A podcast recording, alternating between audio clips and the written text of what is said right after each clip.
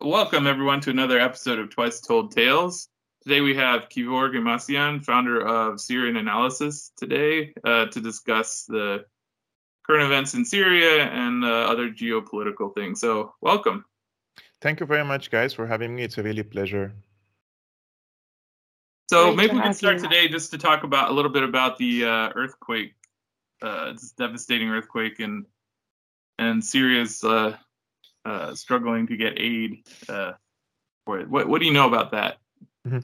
Actually, the aftermath of the earthquake, there was a big response from uh, uh, the local uh, governmental and non-governmental organizations in order to attract humanitarian aid or bring humanitarian aid because after 12 years of uh, war, destruction, sanctions in Syria, uh, the infrastructure in Syria is, uh, I would I would estimate, at least 50% of them are destroyed or partly damaged and it, it was very difficult to repair the infrastructure in Syria due to the sanctions because um, there is a ban on importing uh, uh, materials that can be meant to be used in reconstruction process, and this is mentioned in the American sanctions, especially after the Caesar Act. So there are a lack of uh, materials, lack of uh, machinery, lack of uh, all sorts of uh, uh, equipment that you can use to dig in and try to uh, rescue people, for example. So, uh, friendly countries uh, they rushed uh, to Syria to um, to send humanitarian aid and all these machineries. I think the number of the countries are around 20 countries now. The rest are uh, weaponizing uh, the humanitarian aid, and uh, they are actually politicizing it into extent that they are only sending the humanitarian aid to the areas outside the control of the government, which means the 10% of the areas that were hit by uh, this deadly um, earthquake. Uh, in my opinion, sending uh, humanitarian aid only to these areas is shameful because there are so so many Syrians that also need this type of uh, aid. And it's a very good thing that you came for help for the people of Syria because whether you live under Turkish control, Kurdish control, or let's say even in Al Qaeda held territories, those are all Syrians. And in front of the Syrian law, they're all treated equally. So uh, there should be aid to all Syrians, uh, whether they are in government or non-governmental held areas. So this is the policy from the government side. But unfortunately, the Western side, they say there is a huge, um, um, big fat lie, and I would call it a lie because they say uh, we can. Assad Assad uh, is not opening the borders for us to operate in Syria, and the problem with this narrative is Assad doesn't control the border in the north. Uh, the yeah. border crossing in the north is in in the hands of uh, Turkey and in the hands of uh, uh the uh, armed groups there. Therefore, it, he cannot have a, a control over these uh, border crossings. The the border crossing, for example, in the south, uh, Al Tanaf border crossing is controlled by the United States, and in the north is entirely controlled by Turkey. In the east is controlled by the Americans and the SDF. Uh, so if they want to send uh, humanitarian aid, it should be through the Damascus airport or from yeah. Lebanon. And it, both of these airport airports and the border crossing is open if they want but to send he doesn't really control the airports either because of sanctions. Like the, these uh, cargo flights don't don't feel comfortable landing, right? That's why. Uh, that's why, for example, in Algeria, when they send their cargo, they send it uh, accompanied by uh, fighter jets.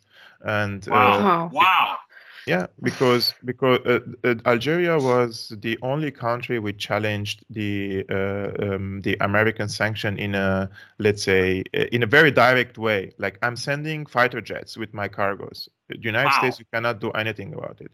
We know, for example, uh, the Iranian side, they send cargoes uh, through Iraq, for example, or through the airport. But it, the Iranians are dealing with Syria for a very long time, and uh, and their cargoes were being hit, for example, two weeks ago on the borders with Al Abu Kamal area when they were sending, um, uh, they were exporting um, uh, materials such as milk, such as uh, I've seen uh, medical masks, ma- uh, medical gloves and masks there, and the Israelis claim that it was a weapon cargo. But anyone, yeah. anyone with who understands anything in in in in uh, military affairs when you see the aftermath of the bombing of these cargoes and you see there were no explosion spots on the ground nothing was burned uh, or exploded into the diagram of the area right? Yeah. Then there, there is no weapon. If there is weapon and ammunition it explodes. And see this well, to, to a zionist uh, you know a pregnant woman in gaza is carrying a weapons cargo so like their their definition of what of what what threatens what threatens Israel is a lot different than what you would expect. It's actually the a healthy Syrian population is what threatens Israel. So the problem, like the problem with Israel is they can um, they can do whatever they want in Syria without consequences. And aren't they publicly writing articles saying that they're wanting to target weapons con? Uh, I mean, uh, humanitarian. Yeah, they run calling them weapon con convoy. It's public. They're writing it in the Israeli press that they're planning to target Israeli. Yes. I mean, yeah, they uh, threatened that they would do aid, that. and it's like, uh, how can you mm. write that? It, how can a general public of Israel support targeting think, of humanitarian aid? I think I think anything Israel targets in Syria, uh, you will see a pattern after that. You just open any any mainstream outlet, and you will see Iran Iranian affiliated groups so Iranian affiliated groups, whether they are bringing humanitarian aid, whether they are uh, bringing anything else into Syria, it's a legitimate target from their perspective, although it's completely uh, against international law. But who is going to bring Israel into justice? Uh, that's the question. If the media is uh, with them, and if the United States is with them, and even Russia nowadays, they don't challenge the uh, Israeli position in Syria because they also need to keep Israel on a neutral position when it comes to Ukraine for example, and they don't want to have a clash with uh, with Israel over mm-hmm. uh, certain geopolitical cases. But now, since Netanyahu is uh, bragging about, well, we probably would like to send some air defenses to uh, to Ukraine, this will change the equation in Syria uh, because uh, it's a tit for a tat. And if Israel supplies such a type of weaponry to Ukraine, that means Syria will receive more advanced uh, air defense systems from Russia uh, or uh, be encouraged to use their uh, sophisticated weaponry against Israeli warplanes. But also another problem pops up here that Israel doesn't violate nowadays the airspace of Syria. They only uh, come from the Mediterranean uh, and the regional waters or over Lebanon and they bomb Syria or from the Golan Heights. So they don't penetrate the airspace of Syria, especially after the 2018 when Syria uh, gunned, gunned down an Israeli uh, fighter jet, the F-16, while they were bombing Syria. After that, they never uh, penetrated the airspace. They bombed it from the neighboring countries uh, to Syria. So the, here is here comes the legality. Are you allowed to shoot? Uh, on Israeli warplanes flying over Lebanon or flying on uh, regional waters in the Mediterranean. Uh, although what Israel is doing in Syria is illegal, but Syria is not Israel. Anything you do in Syria, if you breathe two times more than you uh, you you're supposed to breathe, they will bring you. They they, yeah. they want to bring you into like make you accountable for that, right? And Syria has to be very careful in dealing with Israel nowadays because its priority is to uh, bring the country together liberate the uh, uh, all the territories, whether from the terrorists, from the Americans, or from the Turks, and to bring a social cohesion again and unity among the Syrians. Uh, it it makes no sense, in my opinion, uh, to have a clash with Israel from the Syrian side if you aren't. Um, politically, militarily, economically uh, uh, stable, and the Syrians do not want to go into the like go along the provocation of the Israelis, they can respond if they want to. And I'm not giving uh, like information, just my analysis. They can respond. But do they want to open a front with Israel after all this distraction? I think uh, the priority should be in the defensive lines, um, and there are are now reports. Uh, the Newsweek, for example, um, reported uh, that uh, Syria has is receiving uh, um, advanced air defense systems from Iran, and there will be um, joint uh, operation uh, uh, for these uh, air defenses from the Newsweek perspective. As much as I know, uh, the decision-making uh, mentality in Syria, I, I, rule out the possibility that the Syrians would allow Iranians to have um, independent or joint um, operation of these systems. They will receive the Iranian weapons, but it will be completely under Syrian control. But why the Newsweek says this or other reports say that Iran may have its independent air defense operational capability in Syria because um, they want always to raise the uh, or to bring this narrative that Iran is in Syria as an occupation. Iran is in Syria to threaten neighboring countries. So this is the narrative that they sell to the people. But facts underground, I can tell you, there are no Iranian forces in Syria.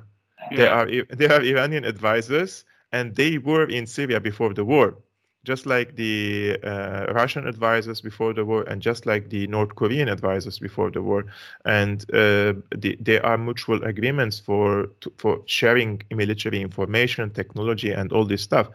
Even Hezbollah nowadays, uh, they have a very minimum forces in Syria. Uh, during between 2012 and 2018, for example, I would estimate the numbers reached to 20,000 fighters from Hezbollah in Syria. But now you don't have this. Uh, they have probably a few hundreds and checkpoints just trying to make sure that the terrorists, for example, in the desert, uh, ISIS would not um, advance into Damascus or come back to Palmyra or on the border crossing in Abu Kamal these areas i would say yes and uh, and and but the numbers are very very very few they don't even represent a threat to anyone because syria is overstretched in this war in in in the country and it's exhausted so they needed um, their allies to help and they came to syria with the official invitation of the Syrian government, unlike the American forces, exactly. which they invited themselves.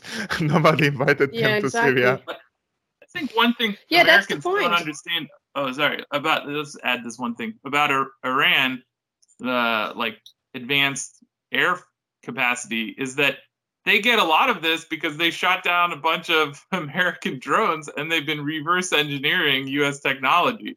So this yes. is extremely uh I mean it's very impressive ingenuity and it's also like uh I mean it underscores why the American system is so uh, antagonistic about this export of of technology to both Russia and Syria. So. I am I am highly confident that the American problem with uh, the people in the region, let's say, is not only about geopolitics; it's about knowledge, and knowledge uh, it always uh, should be kept exclusive for them. When you have the knowledge, uh, you can also advance your country economically, militarily, and politically. You could have a better influence in the region. So, uh, without knowledge, uh, uh Norman Finkelstein once said the American strategy in the region is to keep to put the Arabs in their place and keep them in their place. This is hmm. about, uh, for example, the uh, Iranian knowledge about uh, the nuclear technology, Iranian knowledge about drone technology, Iranian knowledge about long range missiles. Now, the kamikaze drones of Iran in Ukraine, it, it hurts the American proxies there. It hurts them because the uh, Iranians now aren't only keeping this technology for themselves, they're actually selling weapons to Russia when historically speaking, it was Russia which used to supply such technology and weapons to the uh, to the people in the region, right? During the Soviet mm. era, who was selling the weapons to Syria or to Iraq or to uh, to other countries? But now we have a weapon supplier, a, um, a country that knows how to produce a certain type of weaponry that can defend itself and when it's necessary to harm the enemy if they attack the country. And it, Iran doesn't stop that. Like they are training, um, for example, the Russian forces on using these drones. You think Russians would take these drones and just use it. No, it needs training. So the the knowledge on the knowledge side, there is uh, all there was always this was like the United States here and the rest of the world there, and now the countries are starting to learn from the American experience. Like, what does it mean for the Iranians to bring down an American drone without shooting it? Yeah, like, they electronically li- hijacked it and landed literally it. taking Obama over you know you know what does that mean? That means the iranians now have the technology. They have the uh, all, all the uh, codings of these drones. So if united states had 5000 pieces of these drones these 5000 drones are not trash they can't even use them again because they yeah. will be hacked again. They have to change the entire technology of it. So the same applies in Ukraine. They say we're going to send uh, tanks. What what they what the Americans did in this regard, they pushed the Germans to send their yeah. Leopard tanks to Ukraine, and they said, "Oh, we have to produce new tanks. We can't send our current tanks because if we send our current tanks." That means if the Russians take take over our tank, they will know the technology. So no, we are producing new tanks. The the the outlook of the tank is the same, but we will put the technology from the 70s and send it to Ukraine so that if the Russians uh, take over these tanks, they would not know our newest technology. They would know the technology that they already know 40 years ago. So uh, so this is related to the information warfare, right? the knowledge warfare. Yeah. They don't want to share this information with the Russians. The same thing applies to Iran. They don't want Iran to know much. They don't want Syrians to know much. So uh, ignorance it always creates uh, internal uh, domestic uh, problems. And when the people are uh, aren't educated or aren't advanced they can't cope with the uh, technological knowledge of the in the west or the rest of the you will always see them as a superior. And this is the problem with uh, some people in the region. They always look to the west as if uh, they are in a sorry but in a position of a god that we have to always look at them like this. No sorry.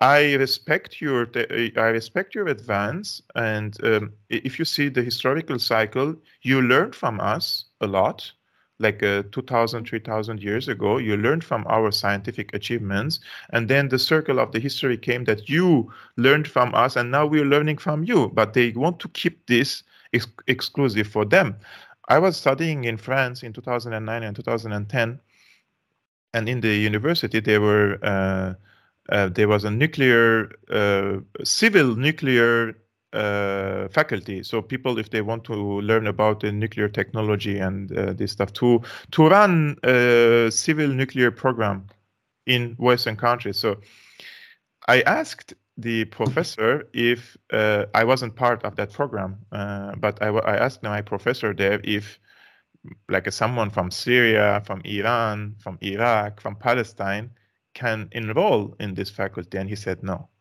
Only, yeah, only, only, only French, only French, and when they are graduated, uh, they have to sign on a paper before graduation that they will work exclusively for French nuclear uh, sector, and they they aren't allowed to share this uh, knowledge with anyone outside uh, of France. So, what is this about? What does this tell you? They don't want to share uh, their knowledge with us. So when we try to um, um, to create a sector uh, that can cope with with the with the advance in the West, they come and strike. What they did, what did the Americans did do and the Israelis do in Syria at the beginning of the war? The first, the first, the first things that they did in Syria, they assassinated the scientists. They uh, like people were walking in the Damascus in safety, trying to get their car and go to work and somebody comes and shoots them in the head. And those were scientists, physical, yeah. physical scientists, chemical scientists, uh, engineers, doctors. In Iraq, they like literally cleans the country from their intellectuals. This is not a coincidence. Like a person like uh, his name was Johnny I'm not 100% sure. I will check now on, uh, on in my browser. And uh, he was the head of the Iraq's National Museum. And he was revealing how the Americans looted the uh, the the artifacts of Iraq, and he was uh, preparing a documentary. And oh, I remember he, that. Uh, yeah. Johnny, what was his name? Yeah. I, I check. He yeah, I don't remember the name, but I've heard. He was he was in Canada with the producer of the movie, and when he landed in the United States, he had an heart attack and died in the United States. This those those are not coincidental things. No, like in Syria, not. ISIS attacks Palmyra two times like what military what type of military value palmyra has in the middle of the desert except that it it presents a value a civilization value so that sometimes when i say um, um, psychopaths rule the United States, people think I'm being biased or I'm being exaggerate. I'm exaggerating. I'm not. Uh, serious. Like, if you follow what the Americans did in the past three decades, at least since I woke up into politics, I wouldn't expect anyone but a psychopath or a group of psychopaths who would do such things uh, yep. to the region. And it, imagine, imagine, imagine if you are a politician and um, you are imposing sanctions on Iraq and you killed uh, half a million children and the journalist yeah, asks and, and, if, and, and if a journalist asks you about it at least you try to uh, like turn around the question right but when you say we think the price is worth it i think i think exactly I, that's that's that's beyond that's beyond reason you know in syria um, and the, uh, and the, and the way they talk about sanctions and brag about sanctions, the way they say that we should, for example, the, the most recent one, that we should not allow um, uh, the Syrian government to reconstruct, and we have to block that. That was I don't remember her name, but uh, one of these uh, yes. Um, like American politicians, and or, or, like about the assassination of Iran's nuclear scientists That's what Israel has bragged about. It's not something that they hide or try to like you know um, say that it wasn't it was uh, it was different or anything. They're bragging about it, or they're bragging about how sanctions have made people um, like so poor, or they're working, and now you're seeing people selling their kidneys to make a living, and they're they're like actually proud about it, or or even, I mean, like they don't. Uh, uh, no, hide. They I mean, they, you have to be specific. The U.S. official commented on the actual fact that Iranians are having to sell their kidneys to survive. He commented on that and he said it was a good thing. Laughing. Yes. Yeah. Yes. And you know the biggest yeah, I... the, the, biggest powerhouse for people who buy uh, organs is in Israel in the world. Yeah. Uh, just check. You know, uh, for a very long time, we all know that. you know why though? The, the, why is even more interesting.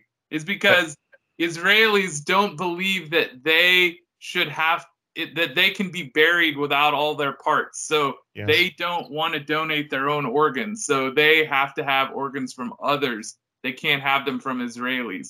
So yes, they have. To, wow. Yeah. Now the Russians uh, accused uh, also Israel and other countries, but mainly Israel, uh, for buying the organs of. Uh, so there is a black market in Ukraine now, and uh, when the Ukrainians uh, kill a Russian soldier or even kidnap them, they are uh, harvesting their organs, sometimes even alive and they're selling wow. the organs in the black market. And um, in in Ukraine and in Eastern Europe, uh, uh, uh, and I'm not saying this this is state sponsored, but they definitely should have contacts in the Israeli government to bring all these organs right into Israel. So they are sending mostly into Israel and um, I think they're making huge, huge, huge uh, profits uh, out of it. It's really sad to see this, and it's really sad that when you treat these issues, people are being accused of anti-Semitism uh, because this is not directed against a person because of his religion. We're talking about the behavior of gangs. If uh, if a group of Muslims in Syria, and they did, like the white helmets, they are Muslims. They were born Muslims and they consider themselves Muslims. And when they harvested the organs of the kids and harvested the organs of the Syrian soldiers who died and they sold them into the black market in Turkey, nobody said this is uh, uh, anti-Islam or anti-Muslims, right? Exactly. We're talking about Turkey. Or when you say Turkey, the biggest the biggest customer of the organs in Turkey is Israelis. So just yeah. to just so, so turkey. So, so, so this accusation has become very uh, uh, ridiculous that you can accuse anyone of anti-Semitism without any proof. Now they're coming after um, a Swiss intellectual. His name is Daniele Ganser, and in my opinion, he is the one of the last intellectuals in Europe who can bring uh, solid analysis uh, on the situation in the Middle East, in Ukraine, very critical to the ruling elites. And now they banned him from uh, speaking in Germany because in one of his speeches he criticized uh, Israel and now consider him an anti-Semite. Uh, so criticizing policy of Israel or individuals who hold the Israeli passport doesn't amount into into bashing or or being an anti ethnic group or anti-religion. Uh, this is a weapon that they use against anyone uh, to to to discredit. Uh, if, if but if you're a Jew, like Norman Finkelstein, like Max Blumenthal, Aaron Mate, they they they don't they can't call them anti-Semites, but they call them uh, self-hating Jews. So it's pretty obvious that they're weaponizing this uh, against the critics of uh, of uh, Israel or the official narrative. So they're hiding they want to under make the umbrella it... of peace-loving Jews. Sorry, go ahead, Sadair. Yeah. Yeah, they they just want to make it uh, very costly for anyone to criticize um, the like the policies of the United States or Israel. Uh, I forgot the name of this uh, professor, the, this international law professor who criticized um, just recently. He criticized Israel's policies, and I think he was dismissed from the university. Do you remember, Chris? Uh, I think we talked about that. Yeah, who was that? He's. I mean, he, every he was year, a prominent professor. There's a long list of a long yeah there is yeah it's not just one person yeah i know but you know that's that's crazy how they're making mm. and about the monopoly of um, science and knowledge it's it's not only in military but i mean we talked about uh, those related to power and politics but that's also very uh, i mean it's very important to notice that uh, how um, they're trying to uh, hold a monopoly of science and knowledge and not allow the development of knowledge to other countries. I mean, that's basically how Iran has been um, supporting resistant groups uh, in the region, mostly, but it's not always uh, providing like physical weapons. It's uh, in a lot of cases, it's teaching them or training them uh, and just transferring the knowledge, knowledge and it's an everlasting thing and um, the the problem is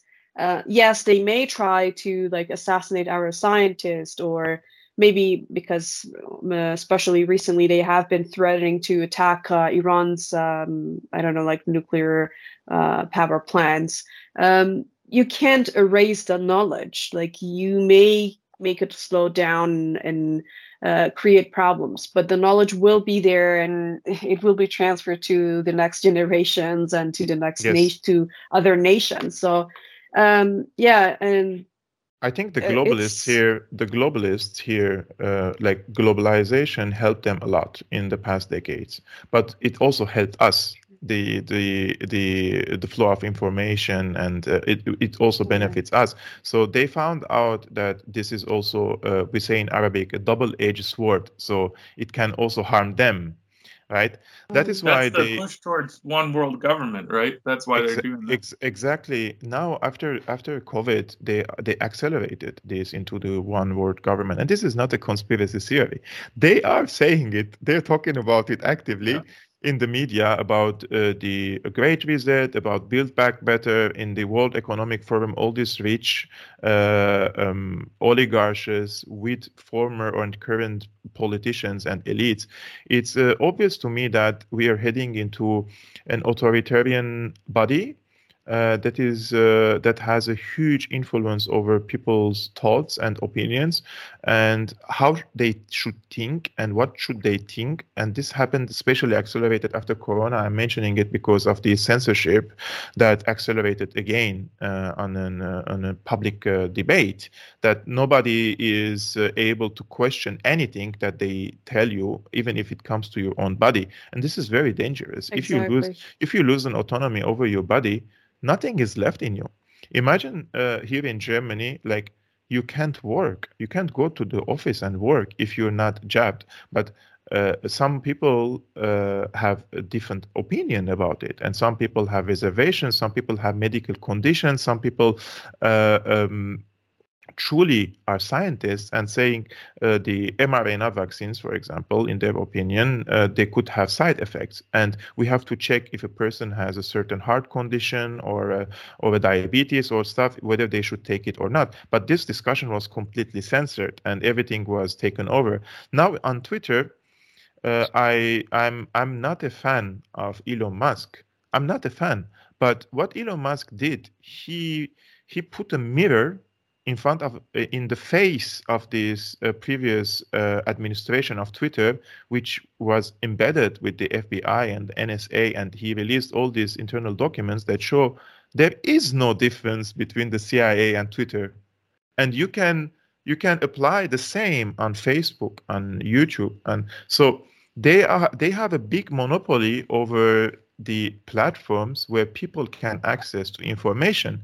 So nowadays, anyone who wants to create an alternative platform, they can suppress it in the Google store. They can suppress it in the Apple store.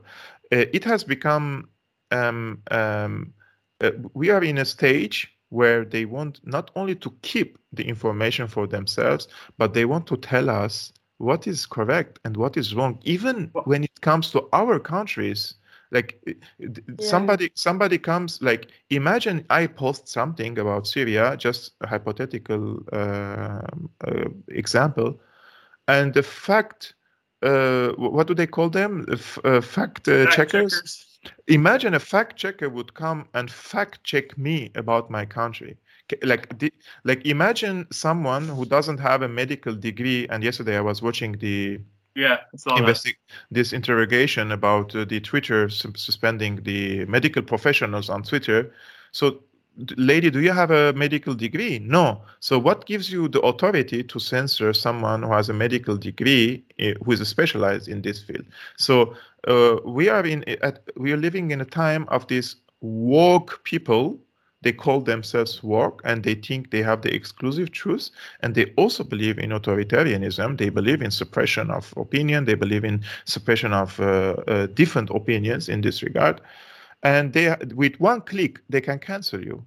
But that's because they, they don't have the they don't have the facts. So the only way they can fight the narrative is by censorship. And what's really fascinating about what you brought up is like they're censoring in one way, but in another way, if you're if you're a, if you understand how to do research, like all the stuff about the mRNA vaccination, there's like 30 years of history of research on that in animal studies. You can go read that, which I did, and it became very clear that this is not something you want to inject in your body. And even the papers themselves say in the animal studies that this is not not indicated for human use because of what could happen. And they only ever certified that uh, in like extreme cancer patients where the person was probably going to die anyway, and it was yes. just because the danger in the long run is really uh, it's it doesn't have good prognosis. Neither does uh, any of the veterinary vaccines they try to develop for coronavirus types. You know, coronavirus is like a, a group of viruses. It's not just one type of one specific yes. virus. Anyway, there's always been coronaviruses in livestock, and they've been trying to develop vaccines for a long time. They really went hard on it after SARS one, uh, when they were like, well, maybe we can do a human vaccine, and then they looked at. And so if you read all that, it's all available on PubMed, Pub, PubMed, and the other uh, uh, databases of research journals. You can look them up. They're not censored, but what they're censoring is the will of the people to do that research because they're trying to get the most parts of society to think that there isn't any information out there and so they have to just accept the authoritarian line. So that way they don't actually have to like they can they can silence science in the public rather than yes. in the in the university which is interesting. I am myself yeah, I I'm, shared... pro, I'm pro vaccines oh yeah. Actually Satara, uh, yeah tell your stats are real no, I'm I'm I'm pro vaccines. That I've taken all my necessary vaccines. I'm thankful for the measles vaccines and the lots of vaccines that I took when I was a kid that uh, kept me alive because these were uh, helpful. But there was a long-term data about this, and there were no uh, very exactly. minimum side effects on myself. And um, when the corona hit at the beginning, I was also afraid, scared like anyone else. Uh, but uh, as a journalist, I'm not a I'm not a medical professional, but as a journalist, I can smell corruption. Like uh, yeah. it, it, it, and it's like in front of you, they're showing you uh, the the path. They're telling you why they are vaccinating you. They're telling yeah. you that if we vaccinate you, you will get your digital passport. They're telling you if you have a digital passport, we're going to e-wallets. We're telling you if you have a e-wallet, then we're going into social credit system. And they're telling you if they have social credit system, they can take you out from the uh, banking system. They can just close your bank account if, right. if exactly. like they're telling you where are we going. But, but Uh, Bill we- Gates set up a whole organization called ID 2030, I think is what it's called, or 20 something. Yes. He has a whole organization that he funds, which is meant to do that. So it's like it's not a conspiracy at all. But I just wanted to say that uh, for YouTube, I learned this from Jimmy Dore that YouTube, everyone should take the vaccine. The mRNA vaccine is fantastic. We're not saying don't take it. It's safe and effective. It saves you from everything. Actual death itself, you'll live forever. So take the vaccine. So we're not saying not take the vaccine. You should definitely take it. It'll save everything. Jimmy is so funny, really. I really. I, it's amazing. YouTube says it's great. So YouTube says it's great. You should inject it in yourself. Inject it multiple times Yeah. a day. Whatever they tell you to do, keep taking it.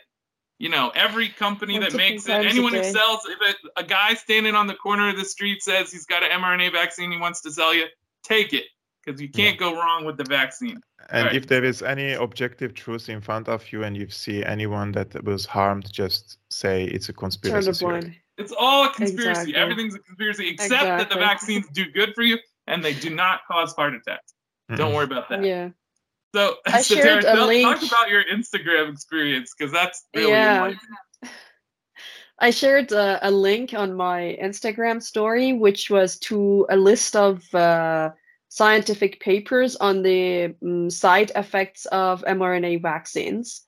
And without any warning or anything, Instagram deleted my account permanently. Yeah. Like I didn't even receive. And, and it was sci- scientific papers. I didn't talk. I wasn't expressing my opinion just on anything. I was just sharing. It sharing. was a bibliography Yes, from PubMed. Exactly. what, what they do what they do on Instagram and Facebook is very easy from their side. This screenshot that you shared, there could be other people who shared it. So they publicize this screenshot uh, in the uh, uh, um, artificial intelligence. So w- when you post it, there, there is not anyone who manually deletes that. It's just automatically the AI deletes it, and they uh, they consider this a, a high harm level of misinformation. So you would be deplatformed. Uh, I was uh, warned many multiple times by Instagram that I will be banned. Let's see when, but I'm sorry. But I have a friend. Uh, he's he's 32. He was, and in three weeks he died. And uh, I have another friend uh, here in Germany. He has done now an open heart surgery, and his girlfriend she's taking medication to regulate her heart rates. So I I- sorry, but I can How see they are both thir- in the early 30s. Jesus. So there are there are issues coming with it, but yeah. Anyways, we can talk. We can. Thailand apparently has been in a coma since November.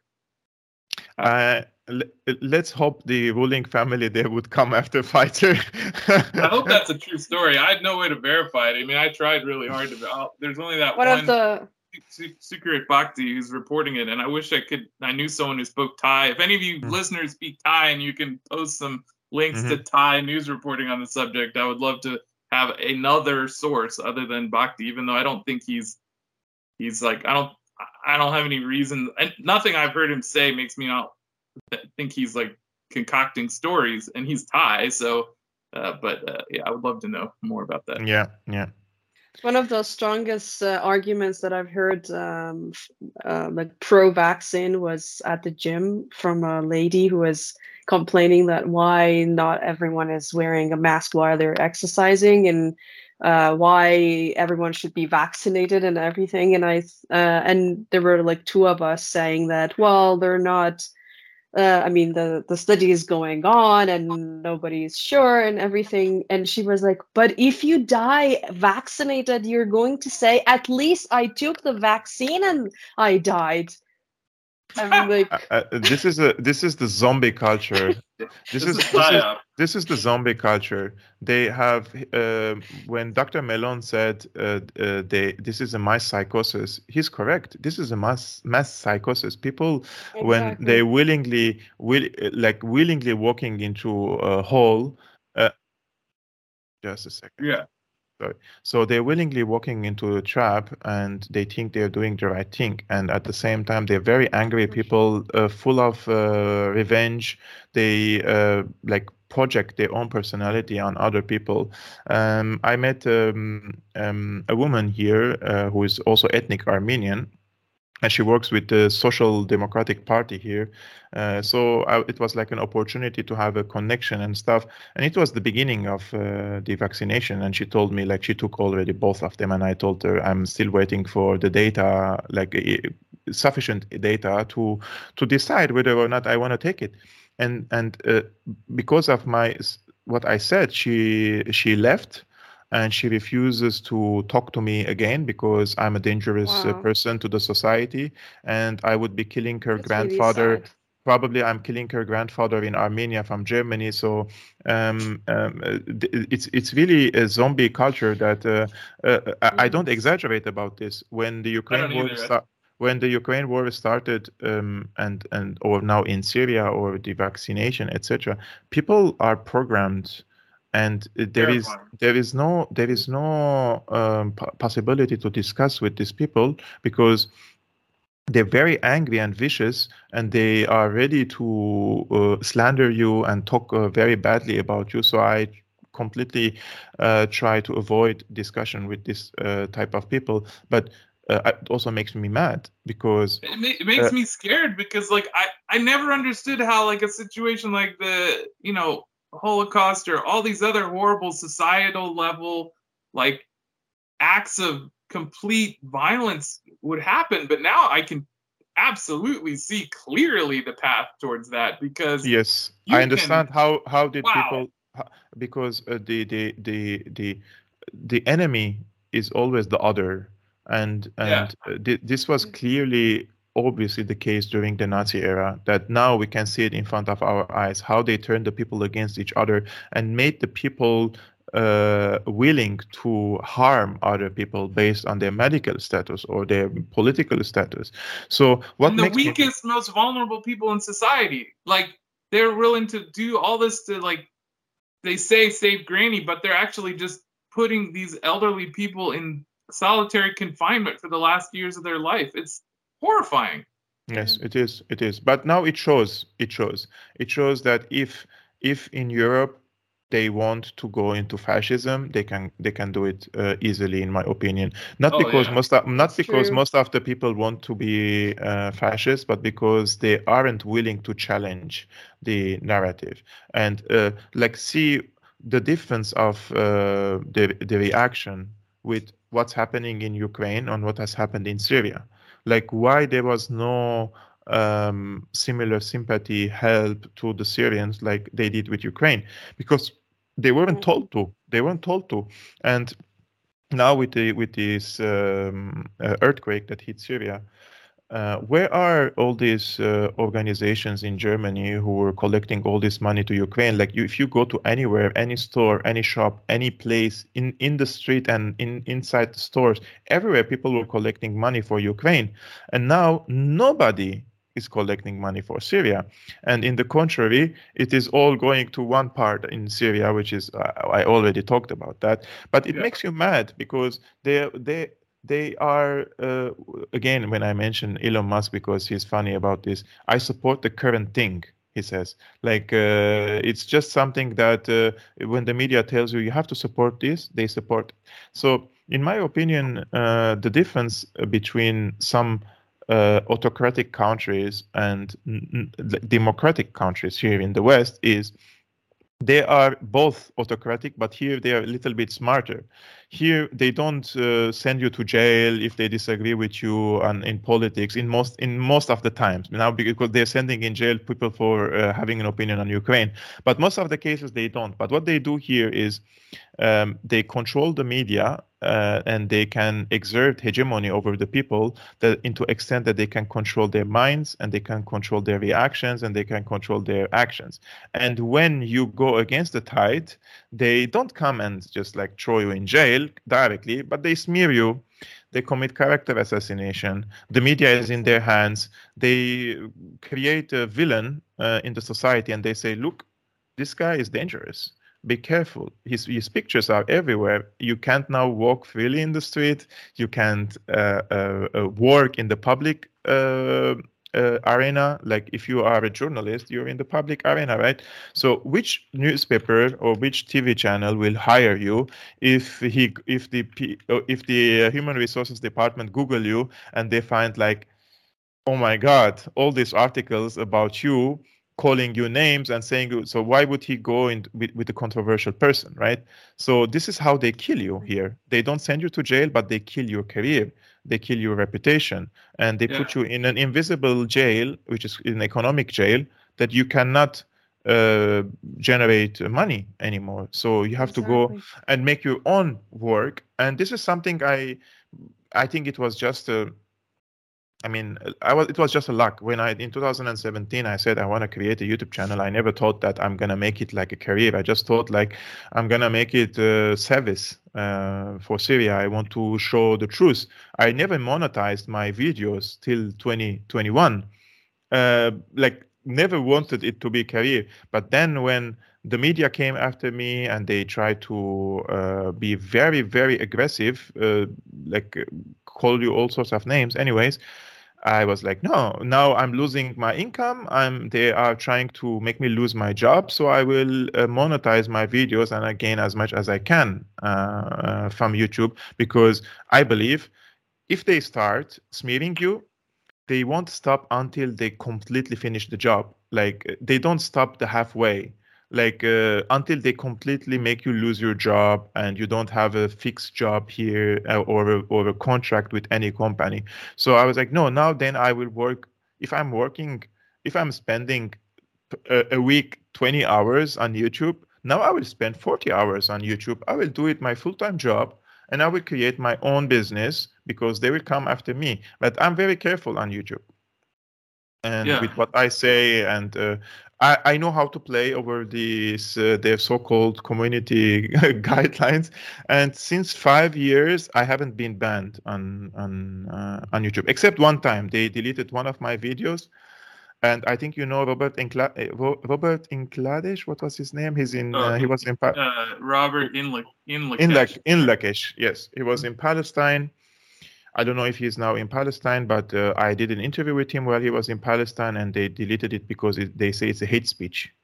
Uh, really? Well, Germany has insane, insane Zionist law. I mean, you could if you just say the Holocaust didn't happen on YouTube, they'll put you in prison. Like it's crazy. Like I mean, there's no free speech around that at all. I mean, like you can't be even a lunatic.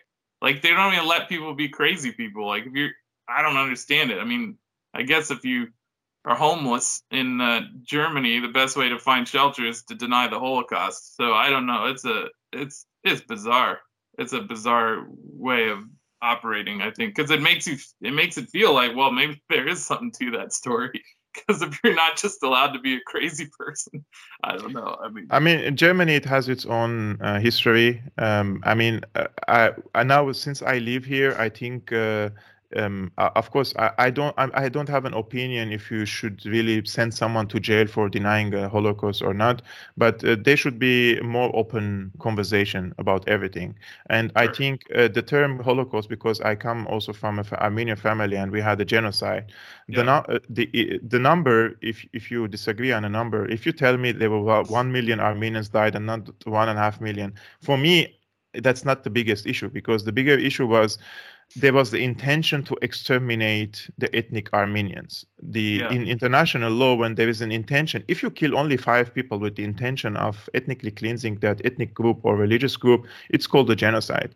Like they yeah. what like the rebels, so-called rebels, did in northern Latakia they killed people based on their religion. It was an act of ethnic cleansing, right?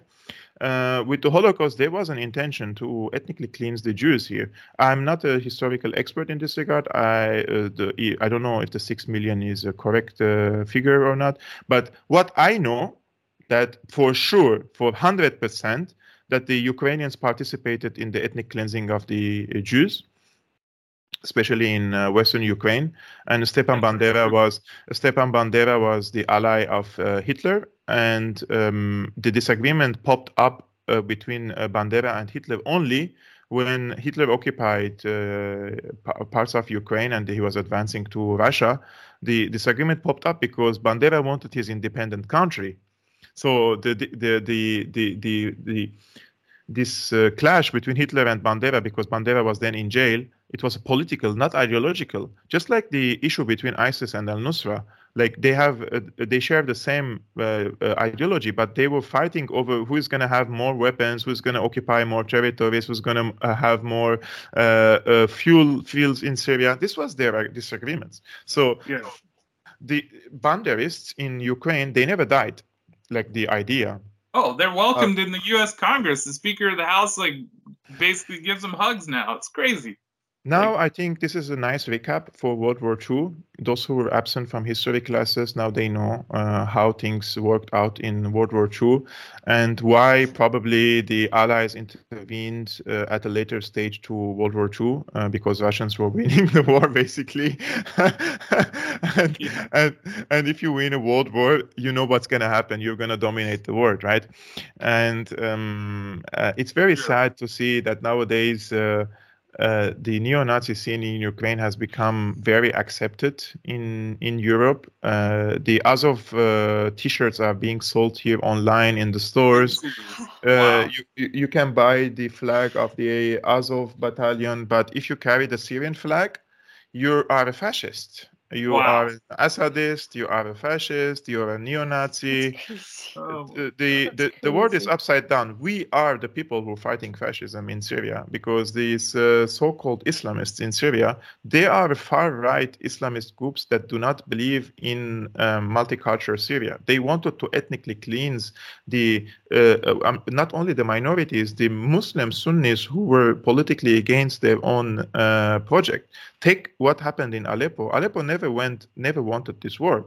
But in 2012, after one and a half year uh, for the eruption of the war, the Turks, uh, through their proxies, they invaded uh, Aleppo and they killed around 14,000 uh, Sunni Muslims in, in Aleppo, right?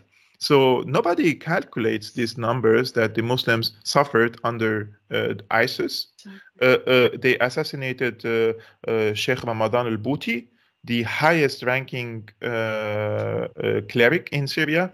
They killed the son of the Grand Mufti of Syria. So uh, these people wanted uh, Daeshistan in Syria. And we, we put all our differences aside with the government, with Assad, with everything, because we know, we know, we know the history. We know what happened in Afghanistan in the late nine, uh, 70s and early uh, 80s. We know the scene of the Arab Mujahideen that Jimmy Carter started and he, then came his successor. We know the first um, Chechen war. We know the second Chechen war. We know the Iraq war. We have an experience in this. So uh, when Professor Mikhail Hudson, um, uh, in one of his uh, interviews in 2014, he says Al Qaeda is a contract army for the United States. I truly believe it is the case. It is not a coincidence. Everywhere the United States goes into war, Al Qaeda doesn't come like fighting shoulder to shoulder with the United States, but they're fighting against the enemies of the United States. So they're doing the Yeah. job the Americans. It's even more like that. It's it's part of this, you know, the theory of full spectrum dominance. So like if you're fighting a war and you control even your enemy, the like the American people believe Al Qaeda is their enemy. And so if America also controls Al Qaeda, if the deep state also controls Al Qaeda, then they fully control the perception of the American people because they control the battle space. So they can say, oh, here's the enemy, we have to bomb them. And then if they have an actual enemy who's opposing the uh, you know imperialist model of the U.S. like Assad, uh, they can then position their fake enemy Al Qaeda in the places where they want to bomb illegally, and then they can bomb Al Qaeda. We're bombing Al Qaeda, but they actually are not targeting and actually trying to kill their Al Qaeda uh, de facto fighters on the ground. They uh, they could then have full control of the battle space they belittle Assad. He's not even part of the war. They're fighting their puppet, and they can move this puppet war wherever they want around Syria. It's really very clever strategy. Yes, it is. In in 2013, Jack Sullivan, when he sent his email to Hillary Clinton telling him Al Qaeda is on our side in Syria, this is a leaked uh, email now that we know. And uh, what what you mentioned is very correct because uh, they positioned Al Qaeda and all this Muslim Brotherhood and the rest of the radicals against the Syrian government in the hope that these groups will remove Assad. But if they remove Assad, and because in front of the people they say these people are uh, the islamists are also our enemies They come. Yeah. They have a. They have a justification now when they remove Assad to come and occupy Syria in uh, under the pretext of fighting terrorism. Right. It, it, it doesn't take it doesn't take a genius to understand this. Therefore, I will mention this. Uh, in the West, the most hated uh, mig- uh, migrant from the Middle East are the people who understand these details.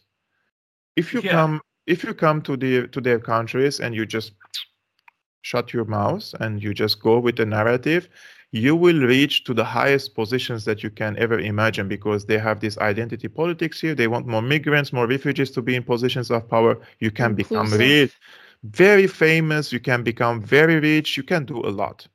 But if you come here and tell them, "Hold on, bro. I know, I know your intentions. Look, I'm not stupid. You know, like I sit, I sit with mainstream journalists because they visit Berlin and they're like, "Oh, we know you. Let's let's grab a coffee." And I tell them, "Look, this is uh, off uh, the record. You're not to record. This is not an interview. We can chat. I don't mind."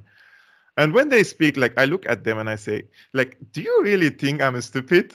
Like really, really, and I and I ask them, and they start laughing from like under their nose. You see, like they know that we know, like bro, like we're not new in this scene, you know.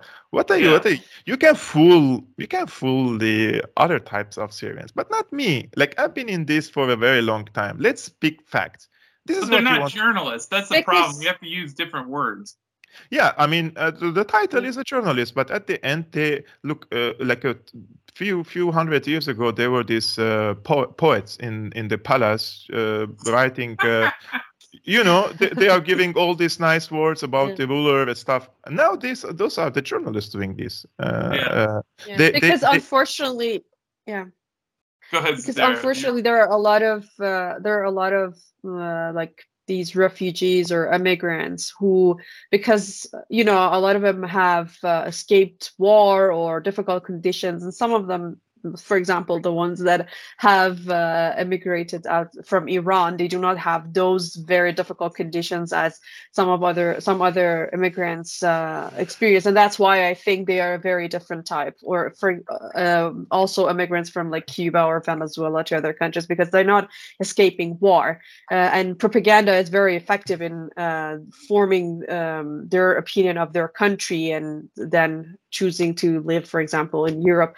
And the problem is a lot of them because they want to assimilate with the new country that they have chosen to live they just go by the propaganda and they are even worse in repeating the propaganda. Uh, i'm telling this about uh, i mean specifically about iranian expats who play a really huge part in uh, in the propaganda against the country and Yesterday they, they're they even were worse. They were they're even worse than they were demonstrating yesterday here in Berlin. We went to demo uh, Oh, in front of the American embassy, and they were on the other side. And uh, the those are the Shah people. Look, uh, I I'll be very honest with you. Everyone has the right to have his own political opinion, but it's it's it's not an opinion when you want to bomb your country. it's not an opinion. exactly or when you- sanction your country like like, how do you like this I- this I- uh, I- hollywood actress I still don't want to cancel you. You know, like you can you can go in front of the embassy and say I want to uh, bomb my country, but don't expect me to respect you. Like when you have such an opinion, this is this is the maximum that I. This is my behavior with them. Yesterday we were in a demo in front of the American embassy, and the woman came like she was blonde with blue eyes. I thought she's german at the beginning and and she like penetrated in our demo and she started uh, making a scene yelling and she came with her camera to my face and she's telling me in english ah you're also here. And i'm like who are you? Are you german? Are you syrian? Are you english? I don't know why you're speaking english to me anyways. And uh, she tried to provoke me so that I would maybe touch her or push her. What are you doing? Why are you recording me? Something like that. And uh, when she couldn't uh, uh, provoke me, she started to make a scene that uh, those are the Assad people. Uh, they support the dictator. She went to the police, telling them that these people shouldn't be demonstrating here because they support the dictator. And then she posted a video at night uh, online um, on her Facebook. Somebody sent me. She says like I assaulted her, uh, she says her hand was almost broken. She says her her arm was almost broken, and then I I, Wow. I, I, I assault I assaulted her and that she reported me to the police. I'm not sure if she did it or not, but if she did it, I have an evidence because uh, I was live streaming for my Syriana Analysis and I went back to the footage and everything is clear. Like Just this make sure you back up this- that footage. this Make this sure woman download Yeah, you have to- they'll delete This- that. Yeah.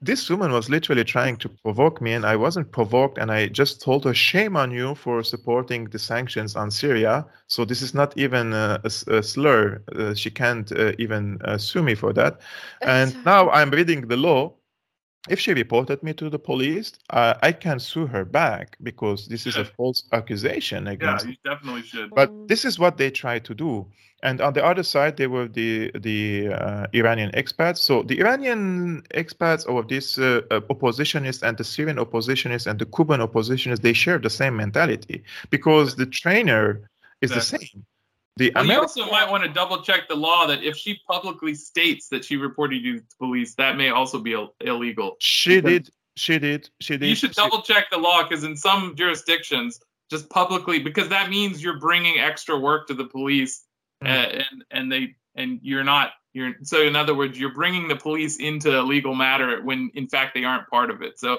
Yep. some in some places that could be actually illegal. So you should double check that too. I mean, if she terrible. reported me to the police in a few days, I receive a letter. I will receive a letter to the police for investigation, and I can just Yeah. simply send them the video. Uh, it's pretty pretty clear that I didn't Yeah. even touch her. She But said. did you find out? Yeah. You should She's- counter sue though. for she sure. said Yeah. her Did Did you find out if she Not was uh, Yeah. where she was from? She's Syrian, Originally? apparently. Uh, She's she's Syrian. from Oh, okay. and she's a TikToker. And if you see her videos on Oh, okay. TikTok, she's just like Don't showing her, her showing her duck face and all this stuff like uh, sorry this is this this is what you do do what you do you know but don't come to me when Yeah, stay when- out of it. Exactly. like when- this like this Hollywood actress for Iranian, like she I don't understand. Like she you are a Hollywood actress with and you're saying that you left Iran when you were I don't know, like two, six months old or something. Like she has never lived in Iran and she's Mm. so detached from the Iranian society. So she can't even claim that she has escaped uh, the mullah's regime or anything. And she was describing uh, the U.S. illegal sanctions on Iranians as like she was asked because uh, if she thinks the sanctions are good to impose on Iran and she uh, because they hurt ordinary people, and she was like, well, yes, they are like chemotherapy, and when you chemotherapy, like uh, when when someone receives chemotherapy, uh, the bad cells die, but the, some of the good cells also die. Like this is how she feels about sanctions on her own people. How can she represent um, uh, Iranian people? Like, she doesn't have any idea of what the sanctions are doing to ordinary Iranians inside her. and to women yeah, like you said, just- too Yeah, Exactly. women, to because women. women are always and women are usually uh, vulnerable people in every society. And imagine that these sanctions are um, hindering their development their ability to be probably some people want to be more have a more free because they want to have a more intellectual capacity. They are hindering this process uh, in iran and Yeah, they're doing the same thing in syria. And the question is if these sanctions weren't uh, like blocking humanitarian aid to Syria, why did the United States suspend it for six months? Exactly. So this yeah, is I was what- going to ask you about this that is too. this is yeah. this is this is what I want to talk with the Syrian oppositionists, but um, how can I talk intellectually uh, with them? This is my problem. And uh, Imam Ali always uh, said that uh, every time I discuss an ignorant, uh, he will tire me. Like he, will tire you. This person, uh, I, I, I'm- can't. He, she can't go up to me. I should go down to her, and that's not my style. I cannot discuss with them. So they try just to provoke. The same thing for the Iranians that they're calling for sanctions. And I know few Iranians if they're all like brutally for sanctions and but like Uh, but uh, do you have anyone in Iran? Like, uh, do you have a family? Do, do you are you attached to someone? Do you have a friend? Do you know how much this hurts? Do you know that uh, it, it, when the economic situation deteriorates, that means uh, the society uh, disintegrates, the society collapses, the educational system becomes bad, the health sector, bec- like so. You yeah. this is this is actually a collective punishment for the people for the policy exactly. of their government, for example, right? Like, and lots of people support the policy of the government government. So if you support a democratic uh, uh, system, uh, this is what the people chose. And if you have a different opinion, go to Iran and change it. I don't understand why do you want to change it here from Berlin? Just like these so-called revolutionaries, they want to change the regime in Syria from here in Berlin. Bro, you have a co- you. They had have. They don't want to pay any price. They don't want to pay any price yeah. for it. Like they sit in their um, mansions in I don't know the U.S. or Canada or Europe, and like some of these Iranian expat actually said, uh, like Kaveh who's um, who lives in Canada and has been calling for uh, sanctions on Iran and designating the IRGC as a terrorist group and whatever. He has said that even if the regime in Iran changes, I don't think I will ever go back to live there. So why are you why are you trying yeah. to change a government that you would never go and live there? Like stay out of it. You want to be a Canadian, and you uh, he has been bragging about. Uh, he has called um, I forgot his name. Uh, this um, Zionist. Um, I think Irwin Cotler or something. He has been calling him as his mentor so mm. it's clear where you come from. You don't stand for Iranian people. You just stay out of it and don't. And the thing about Iranian, like not uh, this guy, but a lot of Iranian expats is that um, I don't know about other uh, expat communities, but about Iranians, uh, I mean, I, have seen from uh, some of these other. Um, uh, like expat communities that they go like eh, they immigrate to other countries and they work hard there and some of them send money back home like because of the financial issues that they might have. But the ones it's famous among iranians that the iranian expats you, they usually get their monies from their fathers inside iran's like and they don't some of them do, do not withdraw from receiving subsidies from the iranian government while they're living in another country. This is and like they spending Iranian money in uh, those countries, they're acting against and they're talking against uh, the Iranian government. Typical, if it's so bad, why are this is typical mentality also for the Syrian oppositionists, and that's why I say because the trainer is the same, and it's not like they're trained directly, but they were told how to behave. And yeah. uh, w- when when you have an Iranian or a Syrian is asking for sanctions in Syria, I'm sorry, but this is this is this is uh, the least to say is the least unpatriotic thing to do. Like, uh, and it also could mount to treason. And These humanitarian to, thing. These uh, uh, activists here should be against yeah, sanctions. Yeah, like ima- imagine imagine after an earthquake, what kind of a human you should be seriously. What kind of human should you should be to come to our demo and and try to say uh, like we're doing a propaganda for Assad and the sanctions do not impact the humanitarian aid in Syria. What kind of human could you could be? Like, don't you have anyone in Syria? Don't you know that after the Caesar Act, the prices increased 800 times?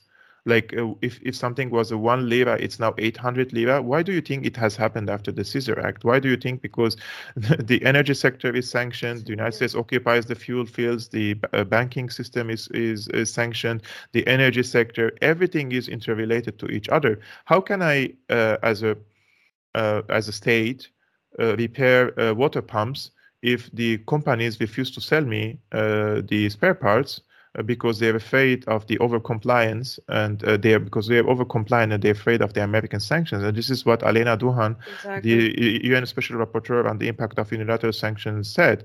Like she was in Syria and she's meeting with uh, non-governmental organizations, UN representatives. Like you, you have UN representatives saying that they want to buy spare parts for their personal cars from like they can't buy it because they can't pay uh, make a transaction and two the companies are afraid to sell them these uh, parts because they they're afraid of the American sanctions. This is all facts. Exactly. Those are facts. I guess it's no surprise if the act, the Caesar Act, is named after history's most famous imperialist. Like, yeah. I'm not and- sure yeah, if it's that's interesting how where that name comes from, but it is pretty ironic. and this guy and this guy who came to the United States claiming he has uh, 50,000 photos uh, of uh, uh, of detainees who were killed under the uh, Assad regime. When you don't, you cannot name them, you cannot uh, present an evidence for them. You Iran- don't even show- You, you don't 50,000 prisoners. you you refuse even to show your face and even the human rights watch which is uh, which is really biased towards these so-called rebels they said absolutely at least the pictures that they watched they say at least half the pictures that they watched it seems that they were syrian soldiers that they uh, they were killed and they were photographed as uh, victims for from so um, it's it's it's it's very easy nowadays to create narratives because in the United States you have the uh, AIPAC. This works very very very hard, and you have the Qatari uh, lobby. They're aligned, by the way, with the Israelis there. To uh, the Caesar Act is a work of the uh, AIPAC and the Qataris. The, it's not Oh. Trump himself who um, wrote this. It was a big Oh, project no, by these Trump- two lobby. yeah Trump, Trump, to Trump be honest, just a puppet I, I mean, faces, face. This president's go and come, but what is what has changed since I opened my eyes to to politics? What has changed in the foreign policy of the United States? Don't you Americans question themselves if uh, if uh, w- like I, I lived George W. Bush and then came Obama two times and then Trump and now Biden, like what has changed? Wh- What is the difference between Democratic and Republican except the priorities? The Republicans say we first have to find Iran and China and then Russia, and the Democrats say no, first Russia and then and then Iran and and China. It's like it's it's a matter it's a matter of priority for them. They there is a deep state in the United States, and um, uh, they uh, control the politicians. They bring them to positions of power. They have to be accepted by the establishment, including the so-called squad. AOC, uh, Omar, all these figures, in my opinion, just to give you the the uh, fake impression that you have a choice to choose, that Yeah. uh, you have someone who could be an oppositionist in the Democratic Party, which is uh, like laughable. Every time, every every in every test that they had to vote, like force the vote. You remember the the medical uh, uh, Medicare for all, uh, sending weapons to Ukraine. All of them, they they just voted with the establishment. So on the strategic decisions, they're all with it. they're part of it. Even if in their hearts they would have a different opinion, but they would know they would be grilled, they would lose their positions. Imagine you're an AOC. This like, she's a really actor, right? This woman is the is the worst actor ever. But Yep. Jeez. before she came to power, before she became a congresswoman, she was saying yeah, like really um, nice things, even to Jimmy Dore on, on, on his show, right? But when these people sit on um, on a chair in the position of power, it's very difficult for you to accept that you would go against the tide and stay and survive. And I think one uh, solution to that is like if the Oscars they added a category for like political acting because I think that's what we start we really need now. It's like uh, Yeah. we need to like Grammy honor the actors in the politics as well because it's all just a giant show. You know who is awake from the Hollywood in, in Hollywood in the in the United States? The only person who is awake, not woke, is Gervais. What was his name? Uh, Gervais, right? This, Oh, uh, Ricky Gervais, Ricky yeah, Gervais. but he's That's- the UK. He's in the he's British. He's think, British. right? Yeah, yeah. But but he really shows them what they deserve. They tell them what they deserve to hear. Yeah, Um, so in my opinion, in the states, uh, Omar or AOC and the rest, um, on minor issues they can make a difference. On bigger issues, if they go against the tide, they will not be elected again.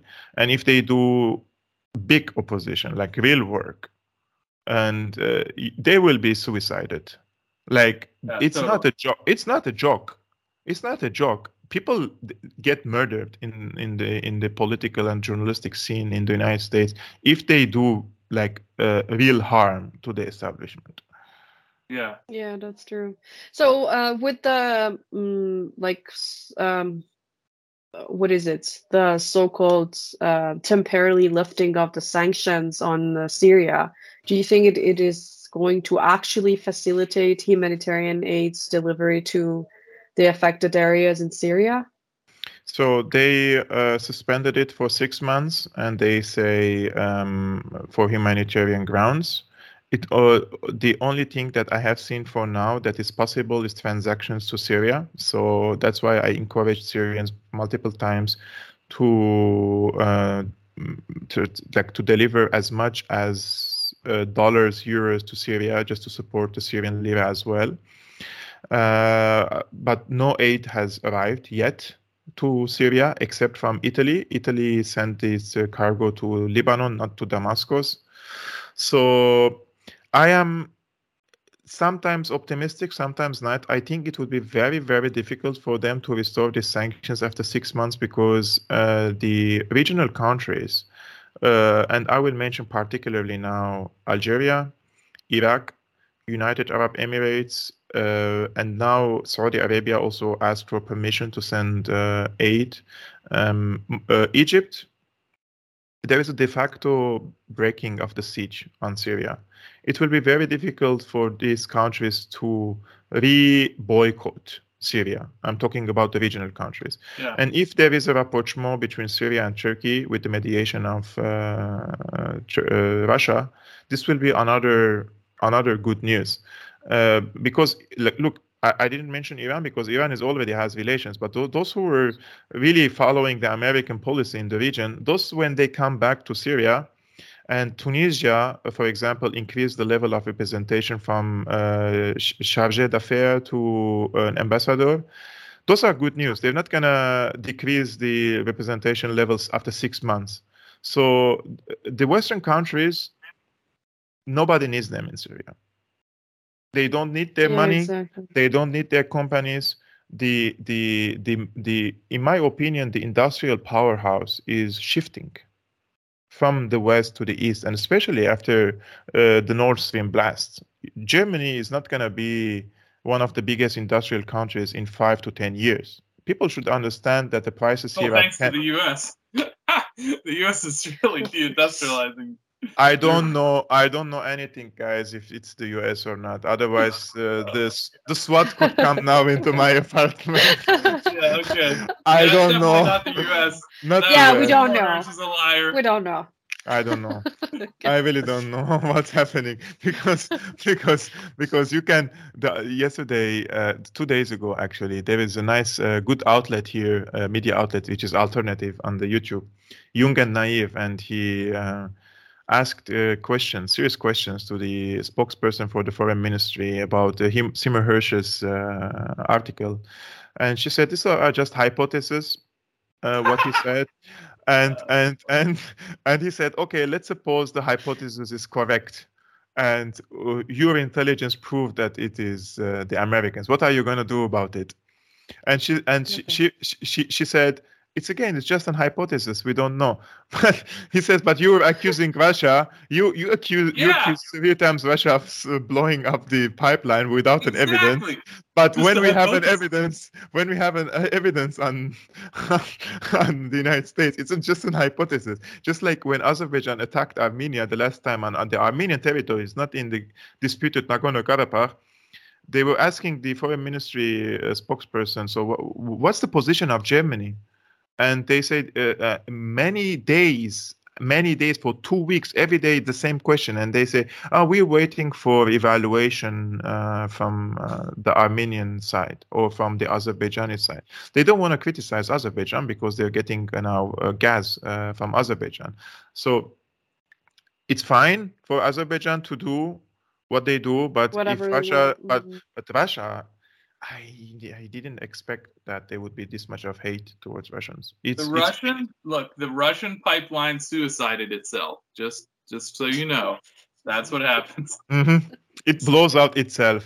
And the thing is, Yeah. and the thing is, there are s- there are people. Uh, my wife the other day was telling me, it's like Kevork, I have friends and they are really well educated, like really, like they have like a master or a PhD, and they're telling me Russia blew up its own pi- pipeline. Like, does it make Yeah. sense for you? Well, they're the same ones injecting themselves with the Yeah, drop of a hat. Like I don't she's- understand. I mean, she's she's she's uh, uh, like um, very awake, and uh, I I explained to her the situation, and she says like, "What you say it makes more sense." Like because uh, the Russians do not have an interest in blowing up their own gas pipeline, and their interest is economic integration with Germany because nothing scares or nothing damages the American supremacy in Europe, and that means in Eurasia, more than uh, good relations between Germany and Russia. Russian gas, manpower, German industry, and technology. If these two countries come together, the American supremacy and hegemony will end over Europe. And they are they said we will stop the Nord Stream 2 in one way or another. what yeah. does it mean in one Actually, way or another? One way means exactly. diplomatic, the other way means be blowing up. Like we're not stupid. I mean, we heard thing, you. Yeah, that's true. But the most interesting thing in Hersh's piece is that exact thing is that he talked about that the legal, like the they didn't have to do this under covert authorization. So if you do a covert action with the American military, you have to get congressional approval in a secret congressional like uh, intelligence committee.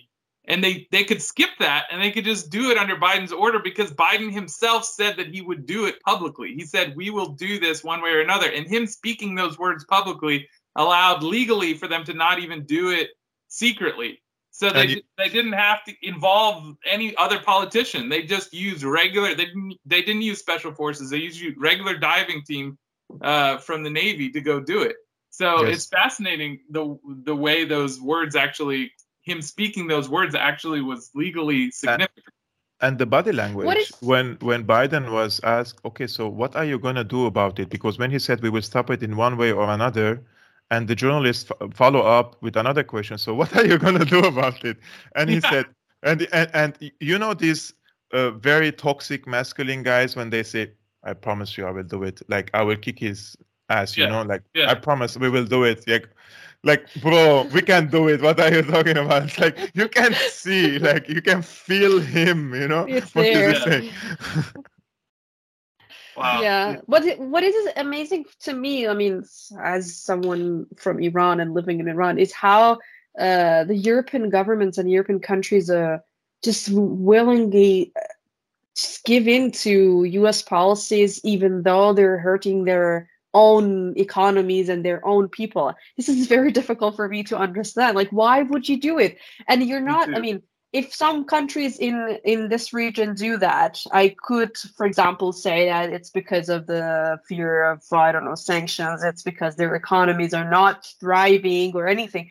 But europe does not have those problems. Why would you hurt your own citizens and harm your own economy because you can't say no to the us this is you, you have to know in Germany, uh, uh, so the coalition that rules Germany, two of them uh, are the Social Democrats and the Greens. The, the other one is the Free Democratic Party. But Free Democratic Party is the uh, least powerful party in the coalition. So these two uh, parties, the Social Democrats and the Greens, they were already calling for uh, stopping the Nord Stream before they come to power they wanted to stop oh, it wow. even before they come to power it was in their program so this has came like uh, it's like from god for them you know like they stopped the nord stream yeah. because they want clean energy whatever that means because uh, the cleanest energy that they could have had is this russian gas which uh, with uh, with the cheapest prices that supports their own industry now what is the alternative they're buying the same gas that the Indians and the Chinese bought for on the long term. They stored it like they can they can have gas in the next 50 years. They stored it in their in their countries and now selling some of them to Europe, the same Russian gas for three times uh, the price. Yeah. And they're buying the American liquefied natural gas again three times more expensive from from the United States. And accordingly, wh- who do you think is paying for these prices? I mean, I'm not even a German but I'm also paying because whatever I buy, it has become yeah. uh, at, sometimes 100% more expensive. And I'm not exaggerating because what happens is mm-hmm. like on the bigger things, like when when you're buying something for fifty dollars and it has become fifty five dollars, you don't feel the difference. But uh, but when it is uh, you you're buying a cheese for one dollar and now it's two dollars, right? You don't you don't count that as a hundred percent because between one dollar and two dollar you don't yeah. feel there is a big difference but when you're coming to the cashier Like when I used to buy, like let's say for food for two days for me and for my wife, for everything uh, with meat and veggies and stuff, it's now between 80 to 100 euros Wow. for two days. It's it's too it's too expensive now. It's too expensive. The electricity bill was 45, now it's 80 euros I'm paying per month. And they don't even ask you. They don't even tell you that we increase the prices. They just start taking the money from your bank account without even changing the contract. They don't ask you if you want to pay that money or can you pay that money. Wow. That's wow. That's that's unbelievable. That's really that's un, that's I think- unmanageable. that's going to cause a that I- revolution. I think the support for uh, Ukraine has diminished in Germany after now one year of war. Uh, at the beginning, everything becomes very fancy and very co- politically correct thing to do. But when the people start feeling that the burden is on their shoulders, people think about themselves. So this is just my personal uh, expectation that could happen. What what could happen in Germany is is uh, is a big recession a big economic uh, recession and a crisis here that the people would like to vote and choose a party that wasn't responsible for this, right? And wasn't a part of the establishment. And now we're talking about the AFD, Alternative for Germany, which is the right wing party. And if they vote for the AFD and the AFD uh, promises to restore the uh, the ties with Russia, uh, remove the sanctions and restore the Nord Stream 2 pipelines, this will give a credibility to the AFD among the people. But socially, I think the AFD could uh, present a big challenge to the society because they are um, not accepting uh, the migrant community and refugees here, which will cause a problem because uh, for example, Syrians, still uh, 50% of them who arrived in 2014 and 15, they're on the job center, which means they're living on the social, benefits of the taxpayers. So th- there will be an attempt to deport these people. There will be attempt to deport uh, the migrants and the refugees who haven't integrated into society. They didn't learn the language. They, they don't work. You know. Uh, this is politically incorrect for this uh, for the German society. They don't want these things because they want to do the good thing, right? So this could bring a social challenge, um, like Trump did. He divided the country like like uh, between the Democrats and the Republicans. This was the biggest polarization that I have seen in the United States in the recent years. So this could also happen in Germany and uh, this could bring a big ch- challenge for Germany on a social and security level. Let's see. I hope really, I really hope that um, the left-wing voices in Germany, like Sahra Wagenknecht, uh, can mobilize uh, more people. There, unfortunately, very little. The left, uh, the left party has got only 4.9% in the last elections and they're supposed to be anti-imperialist but even half the half the party of the left party which is called linke they're with the for the war with ukraine.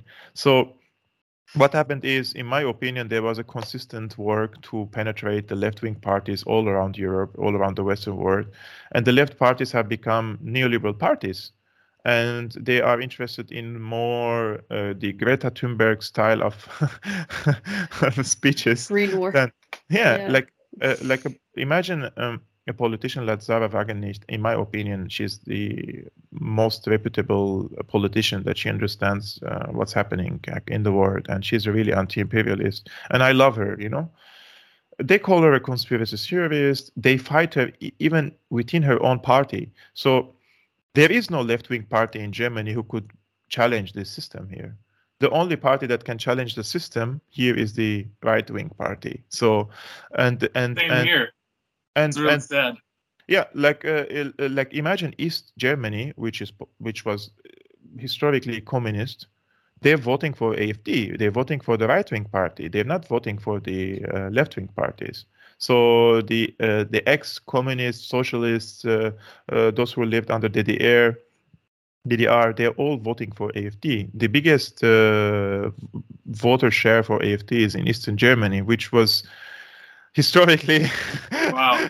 not, not- you know yes Yeah. and and now the germans say yeah those are the zurückgeblieben Leute. That means those are the backward people who vote for the AFD now. Wow, but the, un, the un basket un of deplorables. That's what Hillary Clinton called them here, the basket of deplorables. So they don't see wow. why these people are voting for the right wing party. So they don't solve the root of the causes. This is what I speak. Like I told them, guys, there there are reasons why they vote for the uh, right wing parties, right? And if you don't solve the root causes, I mean, don't expect a different outcome. But, but by bashing the people and telling them that these are the ignorant people voting for this party that is challenging the system, uh, you're just encouraging them to vote more for this party. Yeah, right? kidding. Wow, that that's really interesting. I mean, I I wanted to comment a little bit about Syria uh, as we kind of wrap up. Is uh, uh, you were talking about the beginning about information sharing about how that threatens the West. But I think something like it's also threatening the West, which is impossible for the West to address, is the idea of like empathy sharing. Because like there's there's no there is zero empathy. Like you were saying, like the U.S. is openly saying we're not going to contribute to reconstruction in Syria. We're going to block, uh, you know, we're going to bomb humanitarian convoys or support our allies in bombing humanitarian convoys. And then China has to come out and say, drop the sanctions. China has to be the one standing on the side of basic human decency. And so, what does that say to the, all the rest of the world who the West is supposed to be trying to win hearts and minds of? Like, I mean, they're all looking at China like, yeah, well, I guess China is a way, way more humanitarian than the West. So you're, they're, they're drawing all of the eyes of the world uh, actually to away from the West. The West is is showing their face supporting Nazis in Ukraine, you know, all this horrible stuff, and it's just it's just every day it's more obvious that the West. The masks have anti- fallen, huh? The masks have fallen, in my opinion. Yeah. It's so they are so naked now in front of their people and in front of other people. How do in we my... not have a world war after that? Because like all the other people are going to oppose the West. How do we not? How do we avoid some massive conflict? That's a really good question, and I'm afraid that the war in Ukraine is not going to end up in a peaceful manner. Uh, will be, they they will push us uh, to the edge of abyss before they think of negotiations. For now, they're not thinking about negotiations until we reach into the edge uh, to the edge of uh, let's say nuclear war or an Armageddon. The look in the military, people know in the Pentagon and in the Russian forces, and they are still in contact and they, like they are in contact in Syria. The military people know what means nuclear war. So I'm just counting on this particular thing that probably when it happens like the Cuban Missile Crisis, maybe back channels start to be reactivated. But at the same time, the Cuban Missile Crisis wasn't an indication of the change in international system. But what's happening in Ukraine, it could completely end the Western hegemony over the world. So their their fate is also at stake. If you if you put yourself in their shoes, they don't want to lose their leverage. They don't want to lose their uh, status. They want to continue ruling the world, right? And there is, yeah. the, and what we are really saying is let's let's create a multipolar system. Like, if you see what Russia and China say, they never say we don't want the West to be part of the international community they call them our partners and they say let's do it together. Like you we we can benefit from your expertise and we also want to be part. They don't want to cancel them right? But um, so this is the part where i think the people who are in charge in the united states they wouldn't accept to share this uh, power with the rest of the world. And this is where the real danger lies because uh, a, a crumbling empire can uh, act hysterically and can act irrationally. And this is what I'm afraid of uh, um, um, in, in the case of the United States. But in Syria, I think in 2013, when the former foreign minister of Syria, Walid al Muallem, said, We will forget that Europe is on the map or the West on the map, and we will uh, direct our efforts to the East. Um, even the pro government people made fun of him. Like, how can we survive without Europe? You know, how can we survive without the West?